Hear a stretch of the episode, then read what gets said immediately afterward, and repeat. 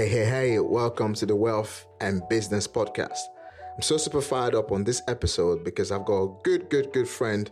We built a massive connection over the last two years. We've been coming back and forth, coming back and forth, trying to get him on the podcast. But finally, today is happening, and I'm so super excited that he's driven all the way down to the podcast studio where we're actually recording his live at the moment. And we already started some few conversation, and it's been absolutely powerful, powerful. And I'm so super excited that this episode is going to blow you away. So, without further ado, I want to welcome my good friend, my brother from another mother, Mr. Mr. Patrick Henry Mr. Patrick Henry is in property. He's been in property for about 11 years. He's a property developer, a lettings agent, a sales agent, and also he's doing so many amazing things within the property space. And he's the one to reckon with when you talk about investing property in London, around Southwest as well. So he's doing so massive things in the property space right now. So without further ado, I want to welcome Mr. Patrick Henry. How you doing, my brother? Thank you, sir. I'm good, brother. How are you? Not bad, not bad, not bad. Pleasure to be here. Finally, Happy. finally, Finally. finally got to be here. Wrestling through London traffic to get here. We made it. We You made it. Absolutely, absolutely. So, for those who don't really know you, so mm-hmm. because you do a lot of things in the property space, right? Mm-hmm. You're dipping your toes into many things, and they've mm-hmm. all been really successful.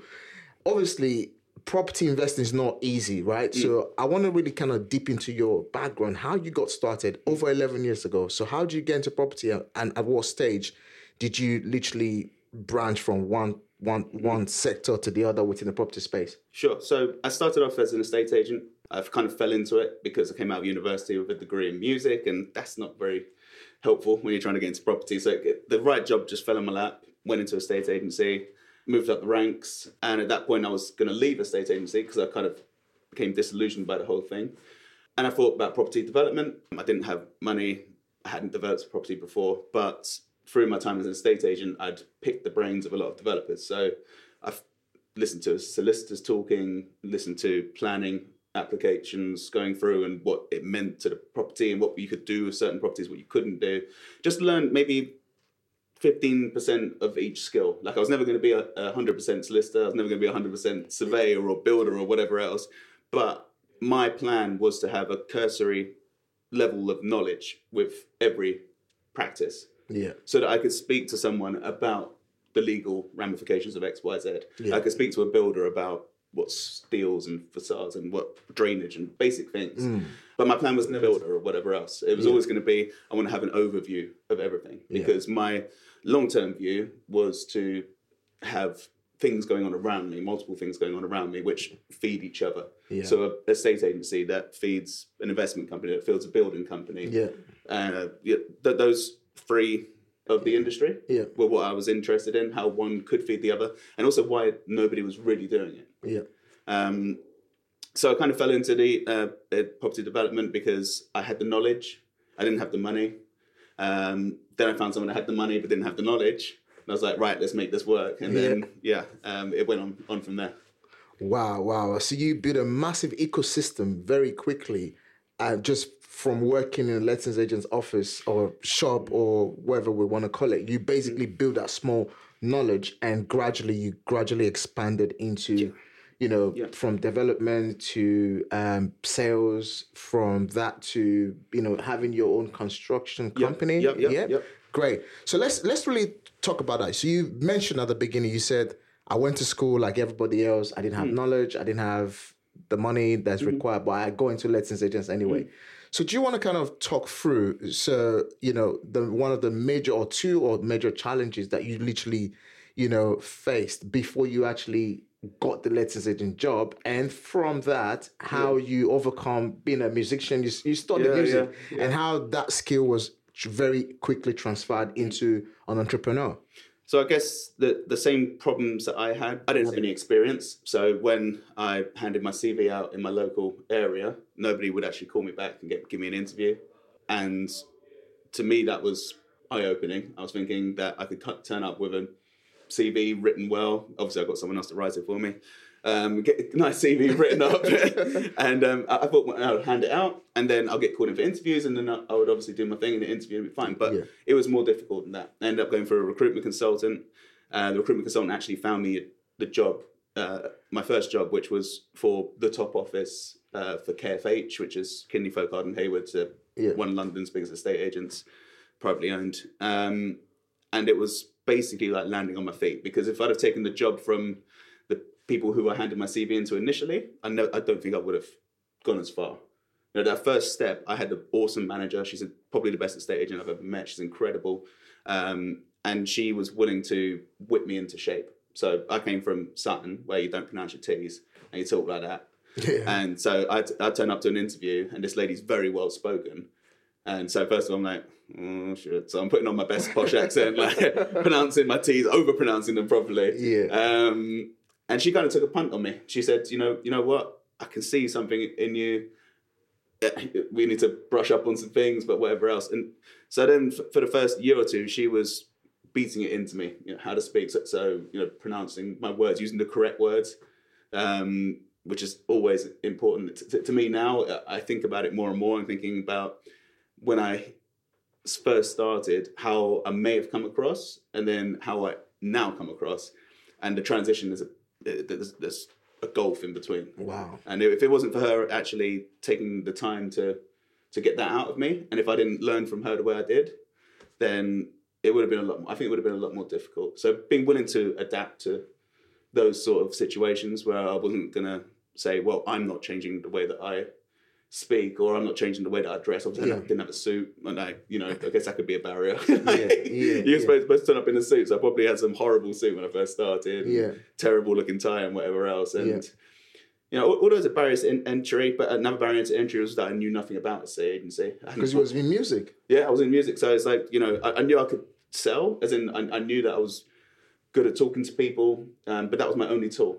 Literally, my only tool was that and determination. That literally, literally all it was. Um, and uh, I know a lot of people that start in a state agency don't get to grips with it, and then you know, peter out within a, a year or so. Yeah. Um, but for me, it was like, okay, I'm going to hit the ground running. I'm going to just go for it. You know, nothing's going to get in my way. If I can change the way I dress, change the way I talk, and if I can adapt, then I'm going to make a real good go of it. And well, Wow, wow. It's it's quite interesting because I've had so many conversations now with a lot of people on this podcast, and one thing I keep finding out that in order to be successful in anything is determination, is mm. your drive, is the energy level, Yep. is your ability to adapt. And all I can already hear from you- this conversation is adapt adaption. You know, is your ability to have the right energy, the right level of knowledge, and the right level of being able to be coachable and mentored. Because this individual who actually got you started in your property journey, Yeah. even though it wasn't a paid mentorship, all right, but it was actually her mentorship that got you started anyway. Yeah, sure. And then today you are a very successful, you know, property investor, property estate uh, agency Mm. company, and also a property developer. So, what made you trans- transitioned from mm. just being a, a you know a general lettings agent or a mm. sales agent who got a job? You know, why didn't you stay there? Why did you go into entrepreneurship and now mm. owning your own business? What was the mindset? Because definitely you you studied music and music and business is opposite. So yeah. how did I think when I first started out, it's it reminds me of um, what was that saying about we live in an island of our knowledge, surrounded by a sea of ignorance. As our island of knowledge grows, so does the shore of our ignorance. Yeah. So it's like you're not even aware of all of the things you're unaware of. yeah I don't know all the things I'm not aware of. But I, I know this the small things that I think I know, but there are things that I don't know, and then there are things I don't even know exist that I don't know. So f- for me, it was when I first started out, it was I've got Alzheimer's and uh, dementia in my family on both sides. So my dad's going to lose his mind. Um, my mum's worked all her life for me, um, and I don't want to be taking money uh, from her. I want to be able to provide for her. So Yeah. mum talk gets me worked up. um, so initially, the goal was to um, provide for my parents, wow uh, provide for myself. Then when I started and I realized, hold on, I can really do this, and it was like, okay, the goal now is this. And then after a couple of years, it was like, hold on, that's e- that's I can easily do that. The goal now is this. So every year, the reason why I write goals every year, and the reason why I look back on my old goals, is because I keep reminding myself. I need to keep reminding myself. One, your goals are probably too low for a, for a start because you can achieve more than you think you can.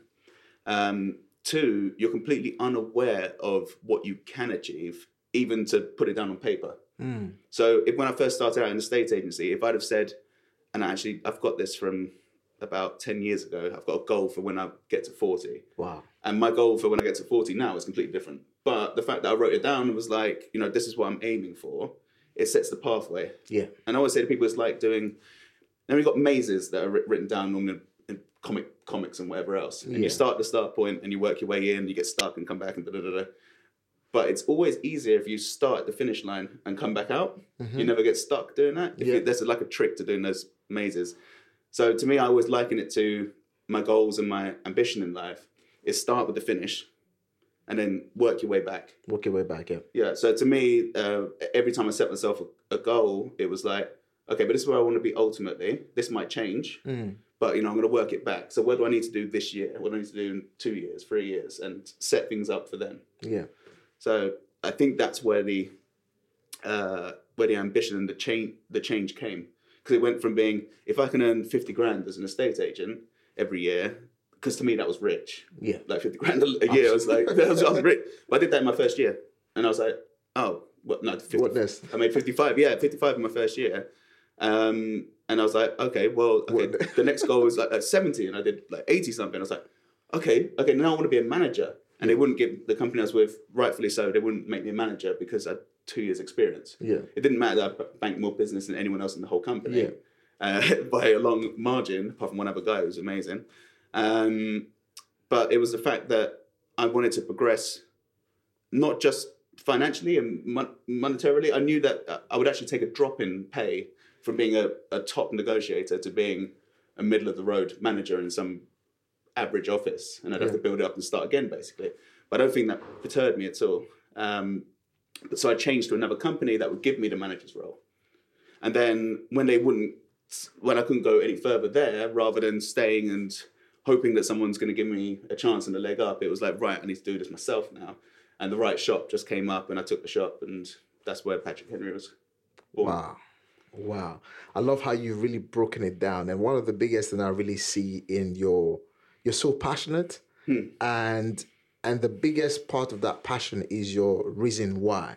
And your reason why you said your mom, you wanted to do this for your mom, you wanted to do it for your, your dad as well, you wanted to do it for your family, you wanted to do it for yourself. Hmm.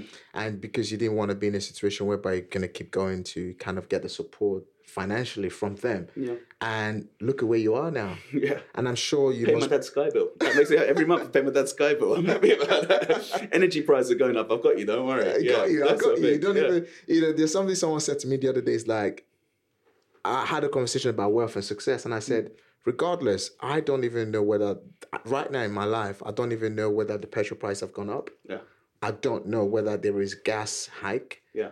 And it says, oh, you must, I said, when did they increase it? But what I'm trying to say is, for my story, I was an Uber driver. Yeah.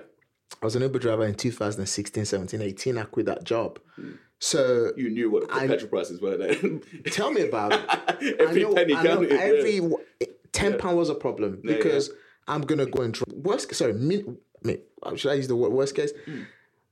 On an average week, I would do 18 hours of driving. How many hours is in a day? 24 hours. So I was up for literally 18 hours a day. Mm-hmm. Yeah. And sometimes there are times where I actually drove over up to about 20 hours and slept for four hours because I had built a certain lifestyle for myself in oil and gas. And I lost that business in 2015. I lost over 150,000 pounds. I look at my wife and I look so disappointed when I look at my wife. I look at my kids and I feel so disappointed. Mm-hmm. So when I started to not be the person that I am, so I keep remembering where I'm coming from, mm. but it just feels so good to be where I am now, where it's, there's certain amount of monies that I would not literally pound on, on too much Yes. because of the level of success I have personally mm. achieved. And that's what I'm just saying with mm. you now as well. Look at where you are. So if someone told you this, that 11 years later, you know, once upon a time, your goal was 50,000 pounds a year, and today you have a a massive group of companies that's built a strong ecosystem Mm. from development to sales to lettings, you know, and uh, you coming into this building, you even walked into saw someone that you've done business with. Mm. So that just goes to show, you know, it could be classified as grass to grass to grace. Mm. Or, or rack to riches, Mm-hmm. but there's always a deeper side of that, and I saw, you know, where you know you felt that emotion just now, and I and I want to really dig into that because success anyone can be successful right? But not everyone has the drive to become successful. Yes. and not everyone understand the pain it truly takes to build a business. Because i think the biggest lie we've been sold is the in- instant gratification mentality the microwave mentality that you know you put your food in the microwave you warm it up in two seconds you can have a warm food to eat and people think that is success but success is pain Yes. greatness is pain. Yep. And I want to really dig into that pain that actually drove you to Mm. becoming, you know, when I was doing my research on you and I saw that you, you know, you you're really a, a very successful, you know, estate agent provider and um, a property developer and someone who's been able to provide fantastic services. You was even on the Rich House Poor House. and you've been interviewed, you know, by so many, um, you know, um, business you know business articles out there so that drive of you literally going from nothing to something you know you must have paid a lot of prices not just the fact that you know you were looking to have that money or create uh, you know uh, massive income in your business but there, there there was pain in that. I'm sure you would have lost money a couple of times to building what you built. So let's let's let's dip into that a little bit. Yeah, I guess um, one of the first things that, uh, if I'm going to cast my mind back, one of the first things I lost was my friends. Um, I didn't have time to be going out and getting drunk and doing all Yeah. craziness and whatever else. Like I never did drugs, never went to raves and whatever else. Um, I think go to Ibiza till I was like 30. You know, I could have afforded to do it. I could afford to go out and party and whatever else. But I think the first thing I lost was my, my friends because a lot of them would be smoking weed and maybe going out and drinking and partying or doing drugs. I wasn't I wasn't into it. So the first thing I lost was that. The second thing that um, uh, I, I probably lost quite a bit of money when I broke up with an ex girlfriend because it wasn't going in the right direction. Maybe broke even, but it sucks because it felt like you know I've stalled because the the plan is progress, and if you only stay on the same level, then actually that's a loss. You know, so to, to me, staying still is a loss because everything else keeps on rolling and you're just standing static. Um, after that, I lost. I would say I lost myself when I set up my businesses. Um, my second, so the estate agency was first, then it was a tanning salon, um, and I would say I lost myself for a period. Um, I wasn't the same man that I, I was. Uh, I was still kind to people and still giving, but I was lost in a bit of my own success. Um, I had a couple of property deals didn't go well because Brexit kicked off, and that was obviously a big thing. Um, literally put a property on the market the day of the referendum. So I think I lost three or four hundred grand overnight, which was great. Thanks for that. Wow. that was painful. Um, but getting back to the, the most important one was, and it's probably something that I've only just got over recently, was the losing myself bit and re, refinding myself. Um, because I wanted so much for my kids and I wanted to always be there for them and always provide for them and give them things that I didn't necessarily have. Um, the pressure of keeping a really big house was was painful. I couldn't afford the house that we were living in. Um, as you know uh, about property purchase and creative ways of buying Cre- yep. properties. Um, I had a, bought a house with uh, with a delayed completion, so the house was an absolute state. It's a an illegal HMO, um, but it was a huge. Well, for me, it's huge. Two thousand something square foot detached house in Clapham. That yeah, I couldn't afford it, but I had some money, um, and I knew that the owner wanted to, some money to buy a boat. So I bought, basically gave him the money to buy a boat, exchanged contracts. He could have the deposit money, and we'd complete in a year or two. I think it was two years actually, time or a year and a half. Um, and it, the idea was, okay, I've got a year and a half to make the rest of the money to buy Yeah. the house. So it was like the clock was ticking. Also, what I didn't know was ticking was also some cogs in my head that were pinging out, and I was falling apart from the stress and whatever else. Yeah. Managed uh, and during that time I had twins and I've got a daughter at seven and I had twins um, at the same time. Um, I've seen the I've seen your picture by the way. They're two lovely kids. yeah, they're great. They are great. Um, but they, sorry, I lost my train of thought there. The um, during that process of the, the delayed completion, so between putting the money down and then completing on the property, invested in another house to de- to, to develop, did it up, spent all the rest of the remaining money, Mm. did some creative ways of getting the money in the first place, and then as we put it on the market, Brexit hit. So straight 300, 400 grand, whatever it was, was wiped off the asking price. Yeah. I've got twins coming in three months, two months, I think it was, and I've got to complete on this house in around about the same time. And this house that I bought to develop to make money on, I'm gonna I'll break even on it, make a bit of money on it, but not enough. So there was all that pressure, and basically I just fell apart. Uh, basically, I still carried on working, but I must have been half of the person that I was. Um, and so I'll be going out and I'll be doing stupid shit, which I shouldn't be doing, um, or a person of responsibility shouldn't be doing. I think it's all right to do it every so often or whatever else. Yeah, but- because we all we all we all get to that level in our lives. You know, I, I I'm I'm a big creative funder. I'm a big creative property investor as well. So I literally built a seven million pound property portfolio in the last two years, especially during lockdown, mm. from zero. So before lockdown, I only owned the house that I used to live in. Mm. 2019, I moved out from that property. We converted it to a six bedroom HMO. Mm. Uh, the outstanding mortgage was about two two five. Mm. I borrowed the, the entire money to do the refurb. When we mm. finished, it was valued at seven hundred thousand pounds. Although I made about three hundred grand from mm. that pro- pro- property, so most of them went into paying off the debt. Yeah. And I bought another house, and I used creative strategy to buy another one that we moved into with a delay completion. Yeah. So when you're talking about delay completion, I understand where you're coming from Yeah. because I bought one myself and it was at a point of almost falling apart as well. And I ended up spending about 50 grand that I did not even budget. Mm. And, and and the- reason why these kind of conversations are quite good for me, sometimes, you know, you're doing a lot of creativity and sometimes you might think you're the only one that's doing Yeah, yeah, creativity. completely, yeah. But just sitting down here, you talked about creativity, just like, okay, we're in the same boat together Mm.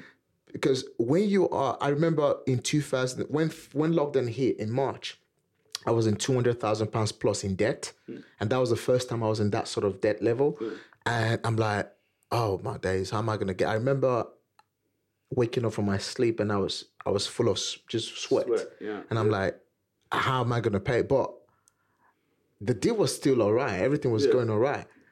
But it was just my mind trying to tell me I was small when I know I'm a bigger person. Yeah. It was my mind trying to plant a lot of negativity so mm. it fails. Because remember, success is all about success and greatness is you're constantly in a battle with yourself, mm. not with others. Mm. And you saying what you just said now, I just connect with you straight away because in just before lockdown or during lockdown, sorry, between February and March, April last year, um, in 2020, it's two years already. No. So I wasn't that sort of you know place where I I'm, I I felt like I was screwed now because I couldn't revalue. Yeah. Uh, Property activity ceased, and I had to learn to flow through for like the next four months till June when the market opened again, and July I think around July I got that money back in, and everyone that I owed the two hundred thousand pounds was like a lion ready to suck my blood. Yeah. of course. I want that money. yeah, so I just thought I'd quickly chip in that, you know, because yes, it, it's good. It's good for people to know the Mm. real, the real side of trying to build a successful business. Yeah. Mm. Because it's not, it's not all that glitters, right? You have to pay the price. Yeah. Success is. I say, I say this all the time. Success is painful, yes. and it's Growing only, pains. Yeah, like gro- when yeah. you're young, your, your, your body hurts from growing. Yeah. That's li- literally what it is when you're building something that isn't you have never bought, built before. Yeah. When you're when you're stretching out, when you're reaching new plateaus, that hurts because you've got to go through some pain to get there. The, the, the pain that you got to go through might be setbacks. It might be finding out that you're just wrong. It might be finding out people around you are, are, are cheats and liars, or you've been sold a lie, or you know something along those lines. But there's there's always something because to I I think when it comes to moving on and pushing forward in life, you have to be like you are when you're falling in love. If you fall in love with your guard up, or if you approach women with your guard up, as in like I, don't want to be hurt, I don't want to be intimidated, I don't want to be like you know cheated on or whatever else. You're never going to fully open up to someone. That means you're never going to get the most out of of them. out of them, out of the relationship. Um, the same, the same with business. You have to be willing to walk in there, chest, chest puffed up. You know, I'm not scared of anything. I'm not crossing my arms. I'm not worried. not trying to, you know, keep myself comfortable. You know, I'm there like like a warrior. Like I know this could be the end of me, but also I know that I can win. Great. Yeah, that's and that's that's the only way. I think that's a that is pretty much the same for every single situation Yeah. where you're achieving new levels, whether it's sports, finance, even, even playing the guitar, like learning to play the guitar, it hurts like a bitch on your fingertips. Like if you're playing a, a, a, a steel strong guitar, it pushing your fingers in, the, the pain in your muscles to get used to gripping the guitar for however long, that hurts. I do jujitsu now, and I've never felt pain in so many weird and wonderful places. But I know once I get past that, yeah, there'll always be injuries and, and whatever else. But the initial growing pains of it, I'm gonna, my body's gonna get used to it. My mind's gonna get used to it, and so I, I can't think, think of one situation where, as humans, we try and progress without there being pain. And you know, hopefully, you can enjoy the, the pain. wow, wow, wow. Fantastic, Patrick, man. I really appreciate you, you know, you being honest and very open and just kind of sharing to our audience, uh, you know, your audience as well, you know, the pain is taking you to kind of achieve the level of success that you have. So now let's go into the success bit.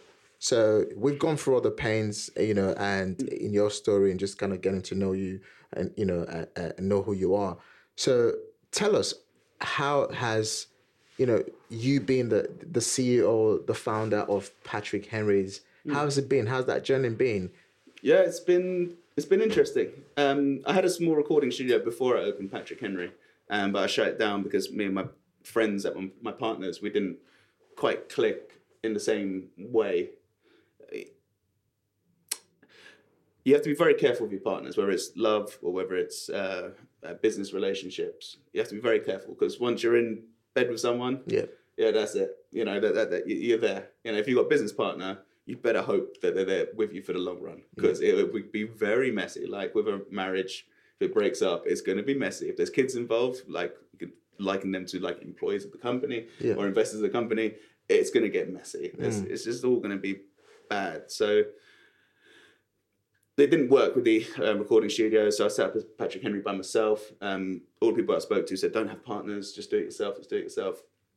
Um, so Patrick Henry, I did it myself, and there was a lot of lessons. Uh, it was, it's a whole roller coaster from when we first started, the first celebration of getting the first client, um, to then having some sales go through and they, they were falling through because the, there was a mortgage reform underway and people were losing their mortgages and that meant that I wasn't getting any money in and oh my god I'm gonna go bankrupt I wasn't didn't pay my tax bills for a certain amount of time and you know whatever else to, to re- try to learn about that how you can navigate that situation what bills can be delayed what bills have to be paid um, hiring people for the first time interviewing people for Wow. the first time Tell know? me about it. yeah, yeah, and realizing, um, you know, you, you have this glamorous view in your head about um, being able to help people and give people that leg up, and then you get knocked back because you've given someone a chance that clearly didn't deserve it, and it still happens to me now. I still give people chances when I shouldn't give people chances, but um, you know, I just take that as part of the parcel now. yeah. I just take that as you know, as part of the game. And then estate agency, as, as it's moved on, learning better ways of working the estate agency, having better practices in place, better workflows in place. Um, even the way we take our money from our let properties and managed properties, I was sick of this feast and famine that would go through because mo- apart from COVID period, most of sales and lettings is cyclical. So Christmas time, dead, no money. February, letting starts happening.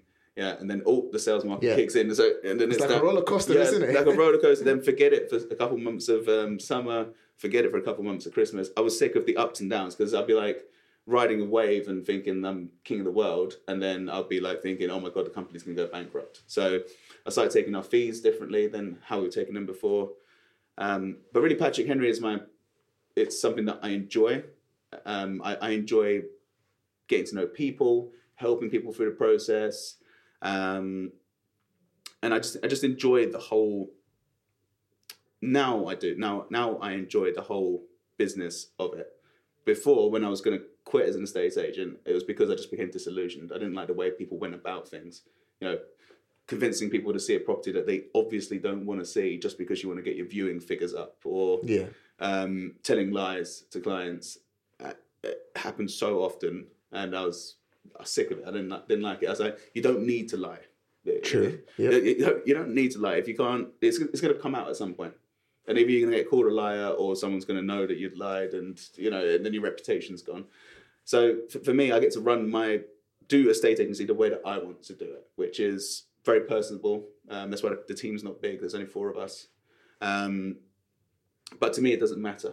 Um, I've got a certain amount of money that comes in monthly from my lettings and management, and that's just cool. And then I've got sales, um, which I like to take care of because I enjoy it. Um, so it's not about becoming a billionaire off my estate agency. That's not actually my goal for the estate agency. It's to have an estate agency arm of the group of companies, but also have something that where I can turn up to work and enjoy. Mm. Because it feels good to be able to do your job, and someone says, "Oh, you- you're really good at this." I know it might, be a bit of ego in Yeah, yeah, there, yeah. but to, to me, it's almost like um, there are so few estate agents that are actually good at their job. Yeah. If someone, t- someone, you know, to, to, to almost like give someone a positive impression of estate agents is is good for me. So, yeah, that that one's not really about the money. Um, like the, the tanning shops to me is. I've got two tanning shops, and for me, they're minimum input. I don't need to do a lot. Um, my business partners need to do a lot, you know, and there's constant money coming in. There's Yeah. very few people that work there, which means less Less dramas. less, less dramas, less less cost as well. yeah, exactly. So it's a steady business, and I know um, I can I can almost guess how much money we're going to make, Mm. almost. So I know could, it's a it's a steady, sure thing, and I think a part of me needed that in my life, where it's something that's consistent Mm. and steady. It's not setting the world alight. We're not making millions, but you know what? It's consistent. It's steady. It means even if everything goes bad with everything else I'm doing, there's this little trick trickle of money that's going to keep on being there. My kids will stay fed, and Yeah. the bills will be paid. Yeah. Um, with the building company, which is split into two, so Reliance Incorporated is the parent company. We've got Reliance Design and Build and Reliance Health. Uh, Reliance Design and Build is property refurbishment, extensions. We don't do anything small like bathrooms and kitchens, but extensions and full developments we do. Um, and then Reliance Health, which is working in hospitals doing medical installation, uh, medical maintenance, uh, maintenance of equipment. Um, so these two uh, arms of Reliance Incorporated. Now this is for profit. Yeah. This, this is something that, that, that to me is like we'll grow it as much as we can. Mm. Maybe have an exit strategy. Um, that's what that's for. So I've got my solid base of Patrick Henry and and and Radiance with Reliance. I'm just trying to I want to build it up Yeah. um, because the medical industry is a big industry. Absolutely. The property game is uh, I'm always going to have developments to do, and we're never going to be short of work in the building company. So actually, that's very safe as well. Um, and then I just got to bring the next part in, which is the um, investment arm, which I'll be hopefully doing this year. Was one of my goals to do this year. Wow, wow, wow. so yeah, and I think there's one part you haven't actually touched as well, the development side, because you- Yes, I saw that there was a, there was a big development that you I saw. Uh, I think for social media somewhere because I know you're into development as well. So are you are you buying lands and building houses, or are you basically buying and just destroy you know, you know you know demolishing and rebuilding with business partners or uh, joint venture funding? so I, I never say I never say no to an investment or to some something uh, just out of hand. I always have a look into it and see if it works for me. Mm. Um, I haven't invested in a property to develop personally in about a year and a half. Mm. That's per- partly personal reasons why, um, as in my life and my finances. Absolutely. Um, the other side is I felt that there was too much money uh, floating around. People were paying too much for properties. Uh, people weren't caring about the margins as much. Yeah, right now, true. Yeah, it's, right. still happening right now. Yeah, yeah. People are going crazy. I mean, people are buying properties, and as an estate agent and as someone who owns a building company, I look at the numbers. I'm like, hold on, you're buying for this much, you're spending this much, you're going to sell for this much. Is is all of that worth what you're going to be making at the end of it? And to me, I haven't seen a deal in, a while where I, where I've been in a position to buy it where I thought that's a good deal. Um, I mean, the first deal I made uh, did was probably the best deal. Um, we bought it five fifty, spent one hundred and fifty, so now we're at seven. We sold one flat for six sixty and one flat for five sixty. Wow. So you know it's not hundred percent return, but with, with leverage it was hundred percent return. Yeah. Which is just insane. Um, the second property, Brexit happened. Uh, the third one is my house, um, which was actually a really good return in the end, um, even though it took a year to do because Lambeth Council are just Lambeth Council. Um, so then, then, then one small project after that, which me and Io did. Um, obviously, the guy I was on Rich House Poor House with. Yeah. Um, so, but since, since then, it's, it's only been if someone brings me something and I can see it working. Like people throw me different options all the time, but to me, it's not worth my, my time. Um, but it will. I'm not saying it's not going to happen in the future because I think it will. Because I, I will. I'm hoping to buy a property this year. Yeah. Um, but I think you have to move with the markets, and I think that in the 80s, 90s, even 2000s, uh, property was always going up in London. It's just something that people always say, property always goes up. It's like mm, nothing always goes up. I mean, if you look at if you look at Clapham, for example, um, some flats are still not back to the pre-Brexit prices. Some certain styles of flats, uh, ex-council flats, are not Yeah. back to pre-Brexit prices. Uh, houses are more expensive than pre-Brexit prices. Um, certain flats are, well, actually, certain flats are, are, are- are flat on five, six years ago. Yeah. So actually, things don't always go up. And the number of clients I've got in my estate agency company where they're either losing money on their property that they bought however many years ago, or they're breaking even.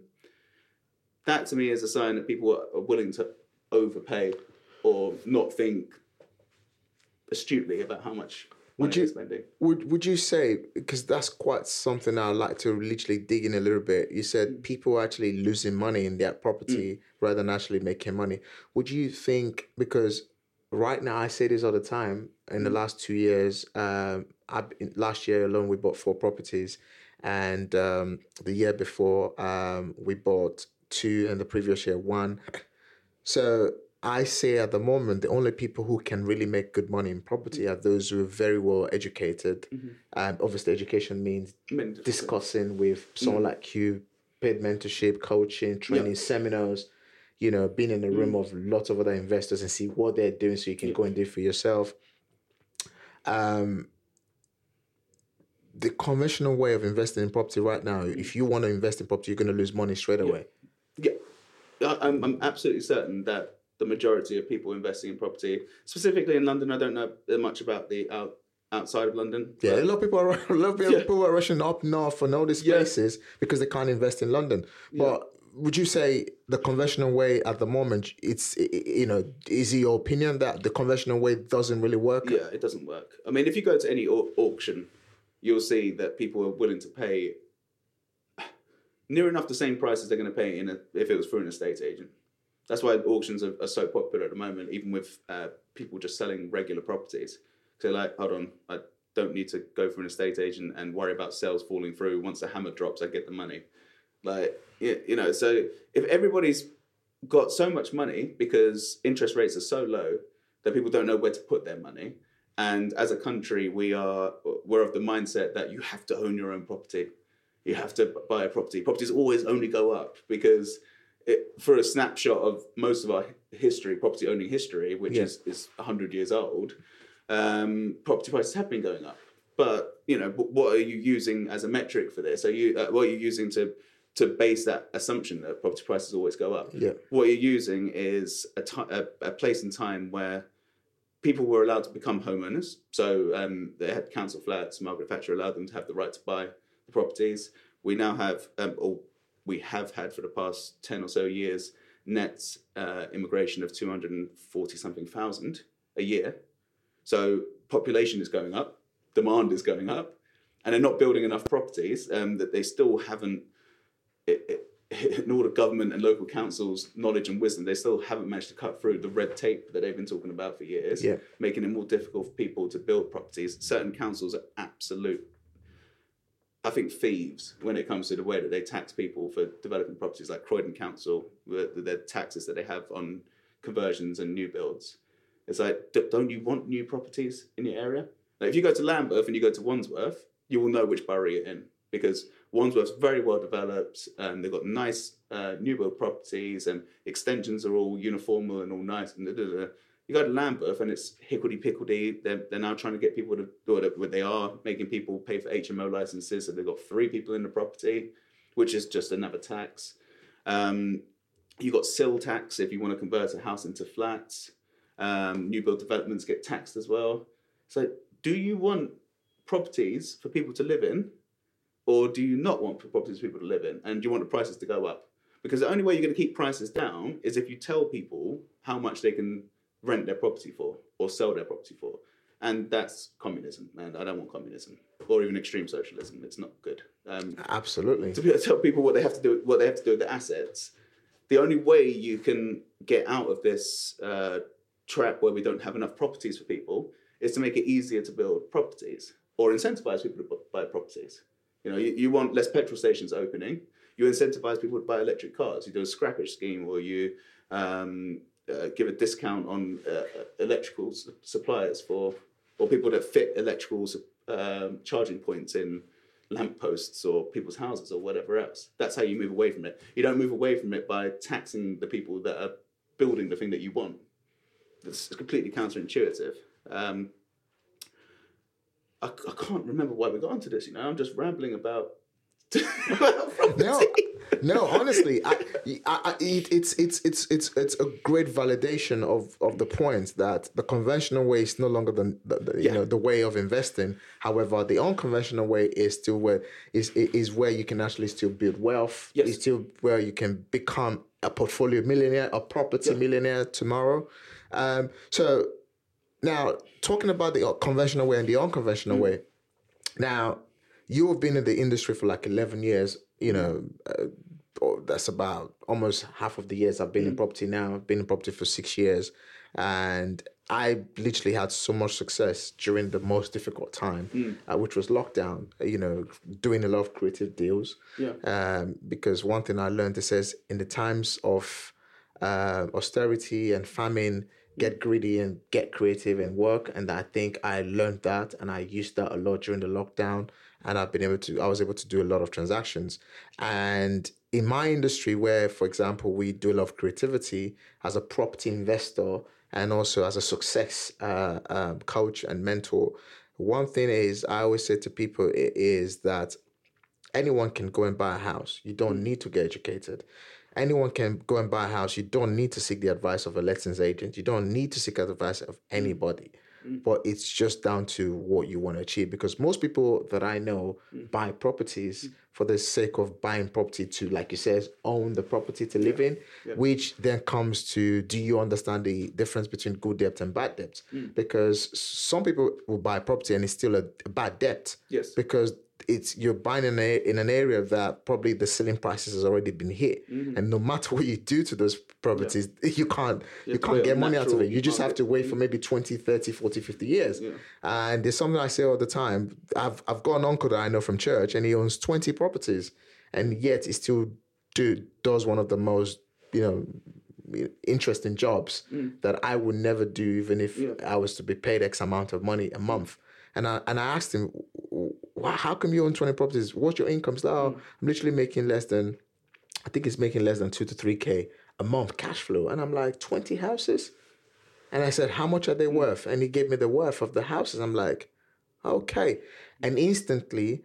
I went into speaking to a lot more people, and I started to realize that there are a lot of property land you know owners who are landlords Yeah. who are broke being landlords rather than actually rich being landlords so rich means time rich. Rich means Mm. you know having the freedom to do what you love. And above all financial freedom right? Yeah. because a lot of people get into property because they want to have financial freedom right? But in a situation where you can't make that happen then what's the point? So it goes back to us talking about the conventional way and the unconventional way. And i mean it's quite great to know that you've agreed that the unconventional way is the way forward Oh, yeah. which is which brings in a lot of creativity. Yeah, you have to. I think um, in a market that is flooded, and it's flooded because there's so much liquid. There's so much liquidity in the market. When there's that much liquidity in the market, and when everybody's already caught on to all of this, all of the tricks and whatever else, you have to be, take it to a next level of creat- creativity if you want to stay in that market. It's um, so for example, when I bought my house, the reason why I got it for so cheap, is because nobody had done what I was planning to do. Do it. And then I did it, and then the prices went up in, in the road because now people can already see the trick. When I bought my first property, it was a row of shops with um, residential unit above. I mean, there's one door, so it would have been a shopkeeper and he would have lived upstairs. Derelict, derelict property in a small strip of shops. I knew as an estate agent, remember I said I was want to learn a little bit of everything. As Yeah. an estate agent, I knew, and as someone that paid attention to developers and, well, actually news as well, um, I knew that these shops could be turned into residential units um, very easily. So to me, as I looked at it, I was like, nobody else knows this trick. And that's why the return was so high. Was, like I said, it's about 100% when you take leveraging into account. Yeah. So the only reason why I managed to do that is because I knew a trick that nobody else knew. As soon as I bought that place, and this is no word, word of a lie, bought the place for 550, did it up, sold it. The place two doors down, after I'd done all of that, sold for 900. So when nobody knew the tricks, 550. After I'd shown the trick because it's all public knowledge, the Yep. websites all public knowledge, Yep. then all of a sudden it's worth 900 and someone bought it at 900 and i went and saw him and i was shocked.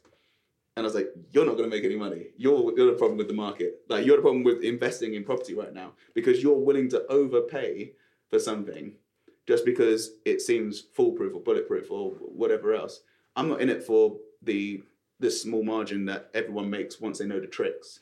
I'm in it for being there at the beginning so Bitcoin four years ago or whatever, but you know, something, something like that. You know, it- just to give a, a crass example, or you know, a Facebook stocks when it first came out, Am- Amazon, you know, all those people that gave Jeff Bezos like a hundred pounds back in the day for 0.1 percent share in the company, and now they're all billionaires. And you know, I, I want to be there before the trick is, before the magician shows you how to do- does yeah. a trick. Yeah.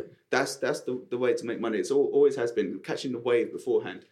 If your investment plan is just something I just want to be able to put my money somewhere and diversify my portfolio, I'm all up for that. And I think people should do that in property as they do with other assets, as long as the tax system is right, Yeah. which is not right now for people. But you should diversify and you should do do things traditionally in property if you've got the, you've got the money and you're not looking to make crazy returns Yeah. or like you know make 20% a year if you're making it your future if you're building building a, a lifestyle or living or wealth from it then you need to know the tricks. And you need to be creative like you said and get in there with tricks that nobody's heard of before. Because as soon as you do it a few times and you make a lot of money good margins on it some other person or 10 other people are going to use that same trick then all of a sudden you're going to make half the margin. Yeah. once once the trick's been exposed that's the door closed for me Wow. Success live close, they say, doesn't it? now, I mean, coming to my, you know, you know, to the end of this uh, uh, chat with you, I thought it was quite important for me to talk talk about wealth because I over the, over during our conversation a few times, it's leading me into wealth. Uh, One of the things I always I love to talk about is wealth creation because I'm a, I'm very passionate about wealth, and I became passionate about wealth because I personally brainwashed myself to becoming wealthy, and it's nothing. It's something that's never happened in my. You know, I've got like few family members back home in Nigeria that are quite you know well to do with, but in terms of wealth, wealth is something that it's nothing. It's it's something that's not really discussed a lot in the West, especially in London. Uh, you know, people people always tend to talk about just um, I want to be rich hmm. and maybe I own one or two houses. I'm able to pay my bills, you know, hmm. and you know, financial freedom is great.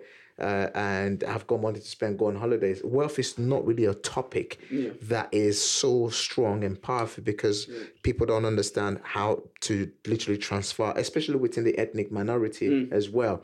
So you talk about wealth just now, and I thought I'd really ask you a question. So for you, what does wealth mean to you, and what does wealth transfer also mean to you at the same time?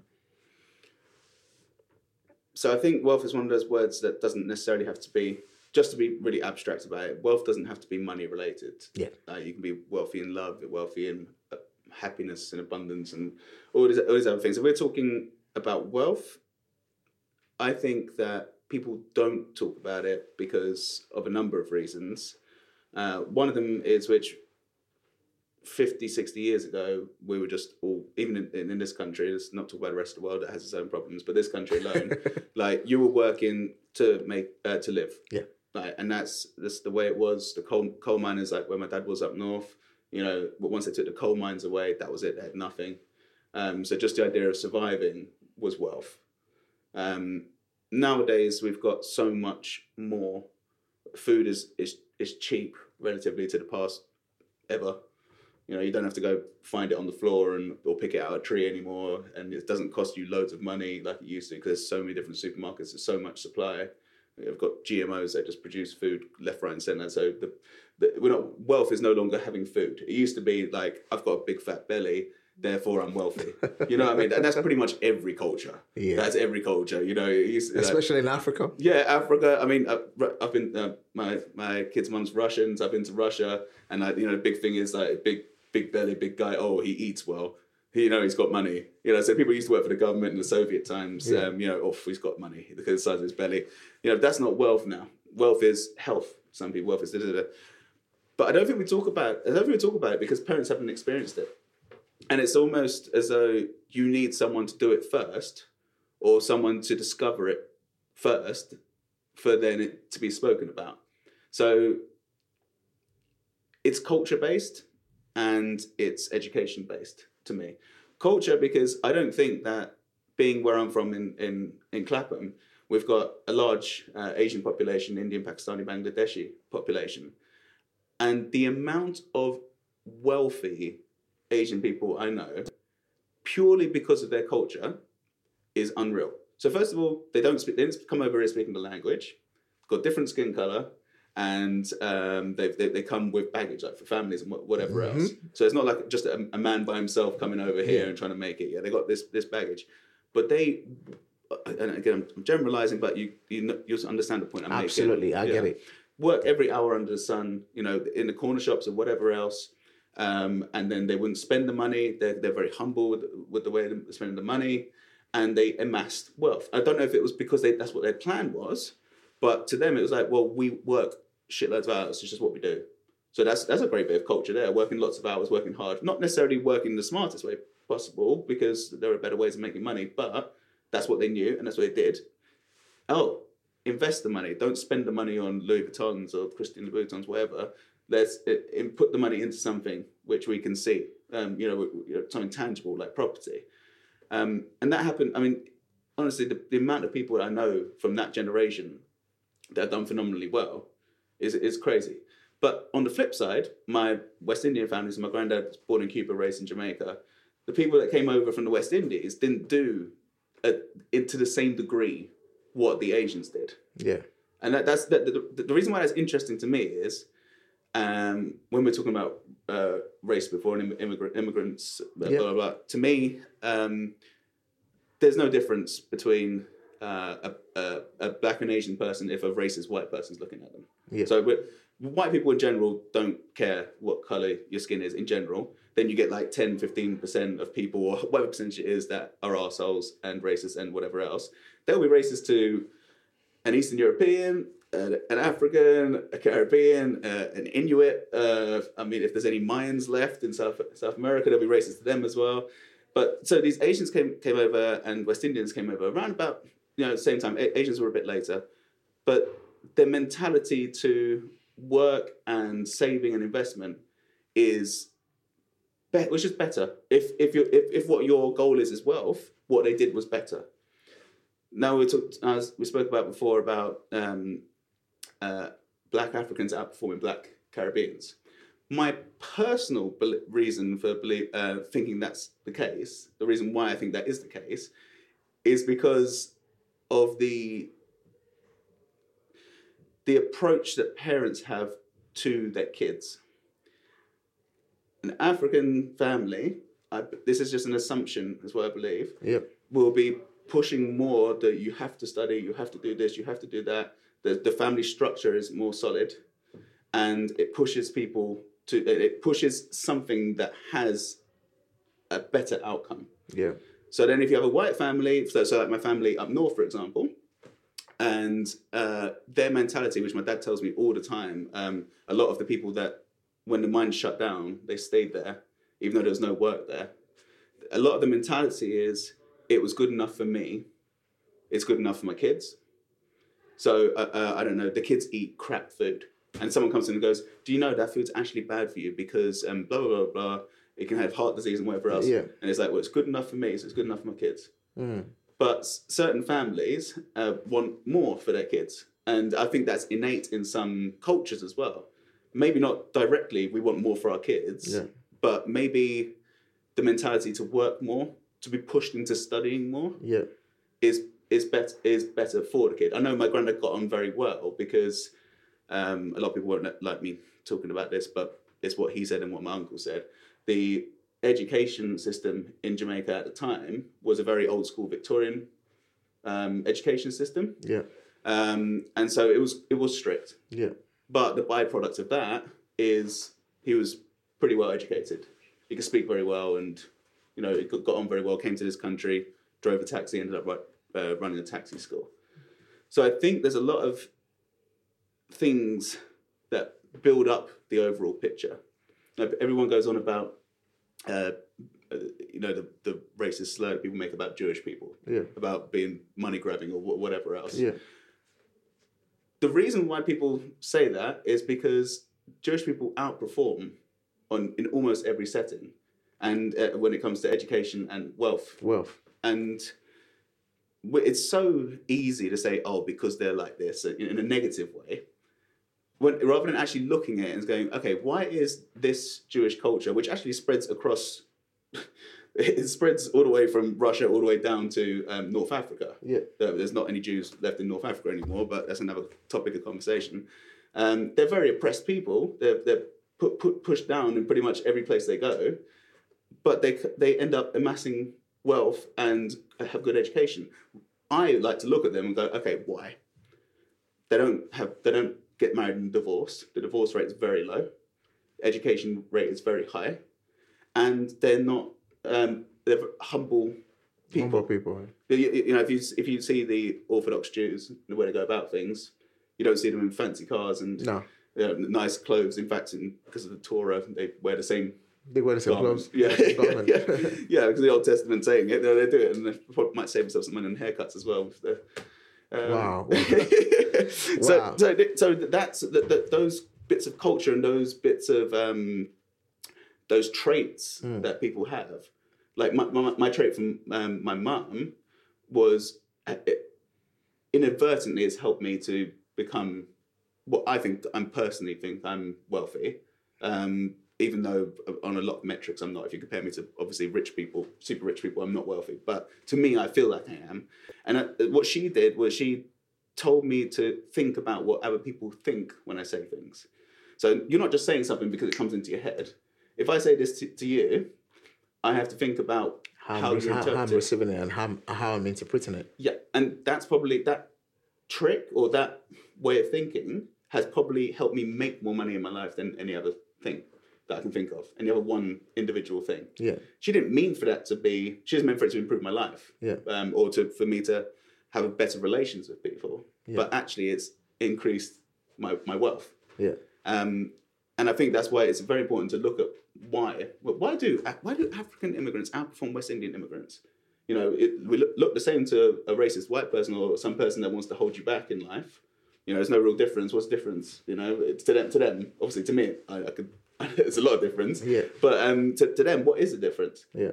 Um, so if there is no difference, and a racist to be racist to you or to some guy from Kingston, then what is the difference? And the difference is the the culture and or, and the parenting and the education that's given. So then we should look at why is education better for people coming out of particularly West Africa, as- you know, around London. Why is it so much better? What can we learn from that? What can we learn from uh, the Indians and people from uh, and people from Asia that came over and did so well? Because this is exactly what they're doing in should do in America. Because in America, the, the uh, there's more Koreans than it is Chinese, but the Koreans are out, outperform um, uh, outperform white people. So better education, um, make more money per year, and everyone goes on like uh, America's a white nationalist country, or like or Donald Trump turned everyone racist and whatever else. It's like, hold on a second. In a country that's so racist, why is it that um, Oriental people? I'm going to call them Oriental for. Yeah, I'm probably gonna get in trouble for that, but anyway, it's different between Asian and Indian are are Asian, Yeah. and Americans Asian. They call Asians Eastern Asians. We call them West. Yeah. Anyway, um, what is it that's in such a racist, terrible country? How come these people are doing so well? So well. And that's really interesting to me. And why is it that Jamaican immigrants in America outperform indigenous black people? Yeah. That's a very interesting one to me because it over here we, we feel like we've got a problem with uh, with race relations, but I don't think it's anything compared to America. And if you look at the statistics, people in that country that are born there, bred there, maybe they've been the family's been there for hundreds of years, are being outperformed by uh, immigrants from uh, a a country that has clearly got a completely different accent, different cultures, and, Yeah. and whatever else. Why? Why is that happening? It might be immigrant advantage, uh, the fact that I have nothing, and I need to make it. Therefore, I don't give a damn what anyone says about my chances and whatever else. I've got no option. I've got to make it. It might be that, or maybe there's something in the American culture that pushes back uh, indigenous Yeah. black people, and I think that's, I think that is what it is. Um, from my research, well, yeah. from what I think. Yeah. So so in closing that, what would you what would your suggestions be for ethnic minority in terms of literally going out there? Because I remember I still remember a stat that I read from um, I'm trying to I think it was it was it was the Telegraph or the Guardian about a year ago about the ethnic minority wealth state stat, stats on the on uh, you know in England. And and people of color, especially black, was literally on like literally zero. Yeah, because not because we're not educated, mm-hmm. but it's because we're not financially educated, right? We don't understand the importance of investment, mm. or we don't understand what a, a true investment is. So, um, in terms mm. of uh, you know, obviously immigrants case was different because a lot of immigrants wasn't investing in this country. Mm. They will always repatriate their money back Back home. back Yeah, home. yeah, yeah. and i'm an immigrant right? And i think i probably would have done that if i did know what i know now maybe over the last 18 years i've been in this country you know would be every money i made live like a really pauper in this country and then live like a king in africa yeah, yeah. so which is something that is most common within the black ethnic minority yeah. so for and me Asians as well. A lot of yeah, a lot of Asians as well because we yeah. so, we send a lot of money, money to support people.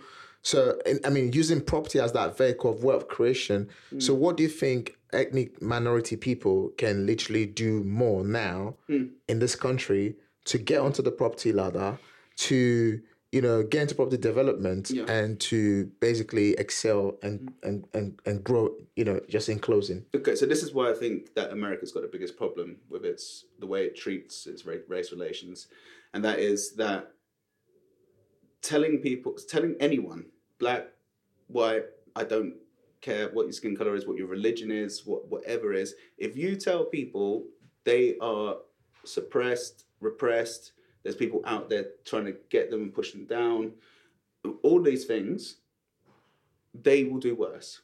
They will do worse because they don't look inside themselves for the solutions. In an imperfect world, you know, it's like whether you believe in in God or whether you believe in the, the universe forming by its own accord, everything's imperfect. Mm. There is no perfection. And there's, there won't ever be perfection. There will be better ways of doing things. If you tell someone from a very young age, this person is trying to hold you back, this thing's happening, this is this is gonna da, da, da, all these things are against you, you're gonna start believing it. Yeah. When does a coach ever go to his team and go, look, lads, we're outskilled here. They've got a better performance. They're more fit than us. They've got a better track record. We're basically buggered. No, no coach does that. No. Like, if, if you're trying to G your team up to have the best performance of their life, you're going to say, look, guys, we may be the underdogs here, but we are going to get this. We are going to do this. We're going to work harder as a team. We're going to work. Da, da. But all of a sudden, like G'd up and you will perform better.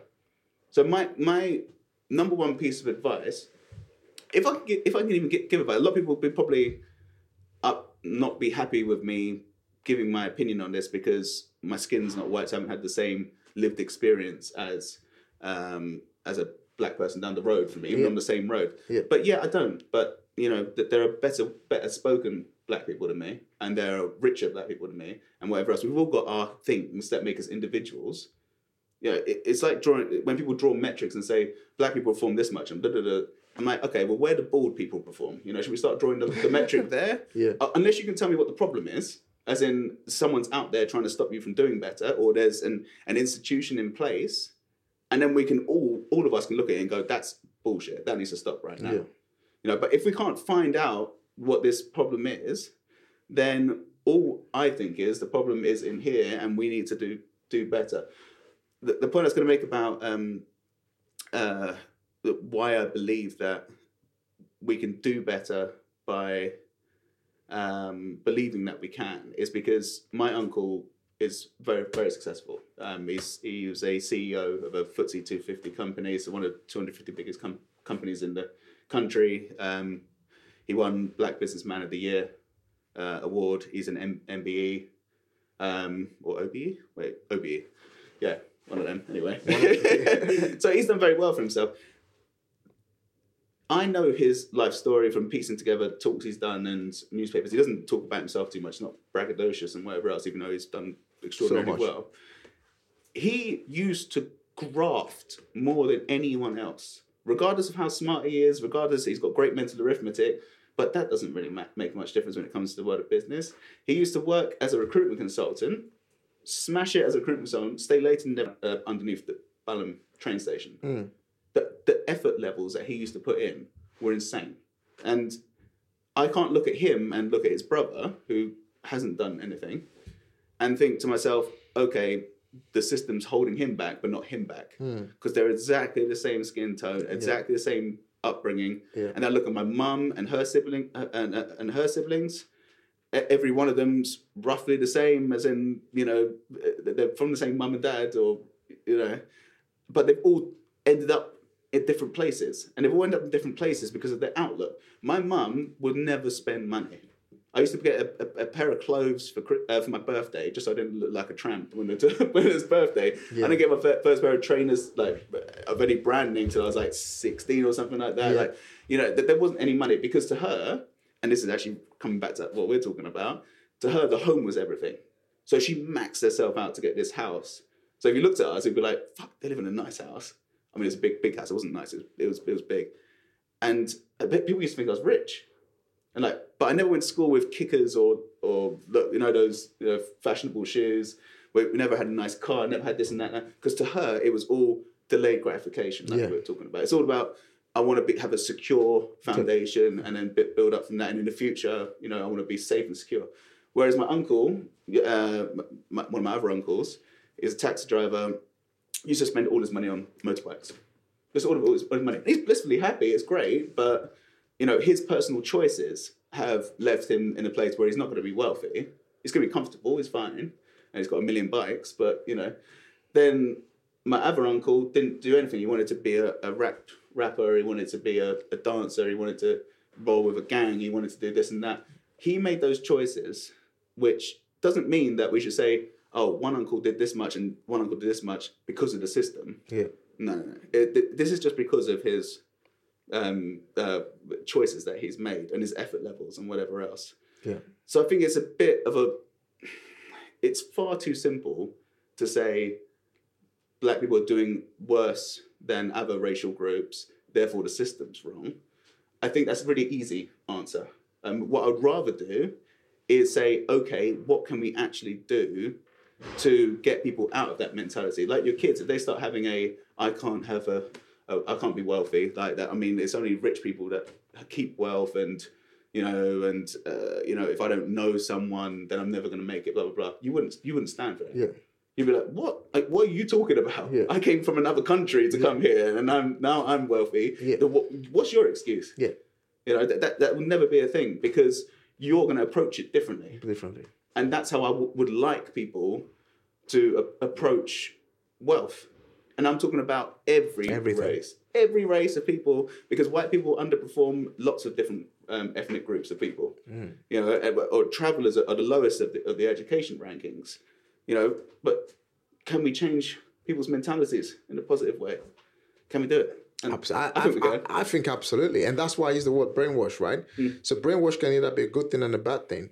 If I brainwash you now and say, "Oh, I think you're you're the most successful person I've ever been," it's all it's up to you to believe it or mm-hmm. disbelieve it. If you believe it and go for it legitimately and to become great tomorrow. Mm.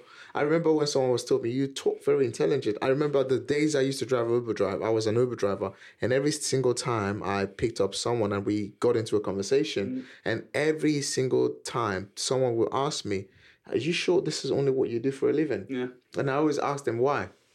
I said because you sound very intelligent, and when I got started in property, every single time I was learning, even though eh, eh everything I was learning in property didn't make sense to me, mm. I kept remembering the lowest point of my life where I was a where I was an Uber driver mm. and people were telling me, "Oh, you know, you sound very intelligent. You mm. sound very this or that." And for me, that was a brainwash that actually propelled me to become the person that I am because every skill that I've actually acquired in the last six years, I never thought I could acquire them from hmm. speaking, from you know, building a very massive community of quality influence, hmm. to writing books, to even doing this podcast. Yeah. You know, I I've taken it the right way, not the wrong way. Hmm. So it's the same way. I remember there was a day my daughter came to me from school and she said someone said she looked in a certain way and she was feeling bad about it. I said, Are you serious? Somebody said that. And I had to go on a wrap round of the la- of the next two hours just boosting up her ego. Yeah. And that tomorrow sh- that person tried to say the same thing to her.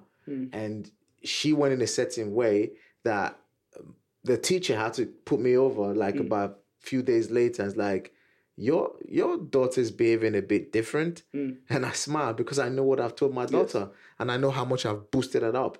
So brainwashing can either work negatively or Yeah. or or or or, or um or positively. I'll give you another example. There was a time where I was depressed hmm. and I was antidepressant for almost two years. And I was on the highest of the highest prescription, hmm. you know, of 350 milligram of, you know, certain, you know, tablets. And I remember the day I told myself, the doctor said I'm depressed, but I know I'm not depressed. Hmm. And I literally started telling myself that every single day with prayers as well. Yeah. And two years later, I woke up and I said, I'm not taking this again. Good. And I've never taken that tablet. It's been almost coming to three, four years now. I've never taken a sip of that, a, a, a tablet Good. to fight that that that situation. So depression or whatever you might be going through life, it's, it's like people telling you you're ugly and you say, "Oh, you're ugly." No, you want to look back in the mirror and say, "Actually, I'm the most beautiful creature ever created by God." So same thing, you know, when it comes to success, freedom, and you name it. Like like me, you both agreed just now hmm. that success is not just about the money. Success is everything. For me, success and wealth is how much does my wife love me? How much hmm. do I kiss my kids every single day to tell them they love me and I hmm. love them? These are things I never got from my parents because I was raised and born in an African family. So, you know, in just kind of bringing everything together, it just shows that before success, before growth comes pain.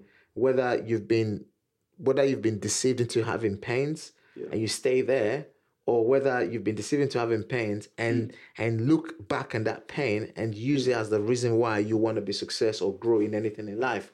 So it's just been an absolute way to kind of uh, probably wrap this podcast. It's like one of the most interesting conversation I've ever had. Me too. You I've know, really so far, enjoyed I've it. really, I've really enjoyed it. Thank you so much, Patrick, for coming, man. I really appreciate my it. Yeah, so yeah, so just before we we go now, you want to quickly share what exactly you do if people need to reach out to you what you do how Mm-hmm. can you be of solution to someone because we are in the solution industry right Yeah, yeah, we yeah. we problem solvers yeah, absolutely. So um, I own an estate agency um, based in Clapham and SW12.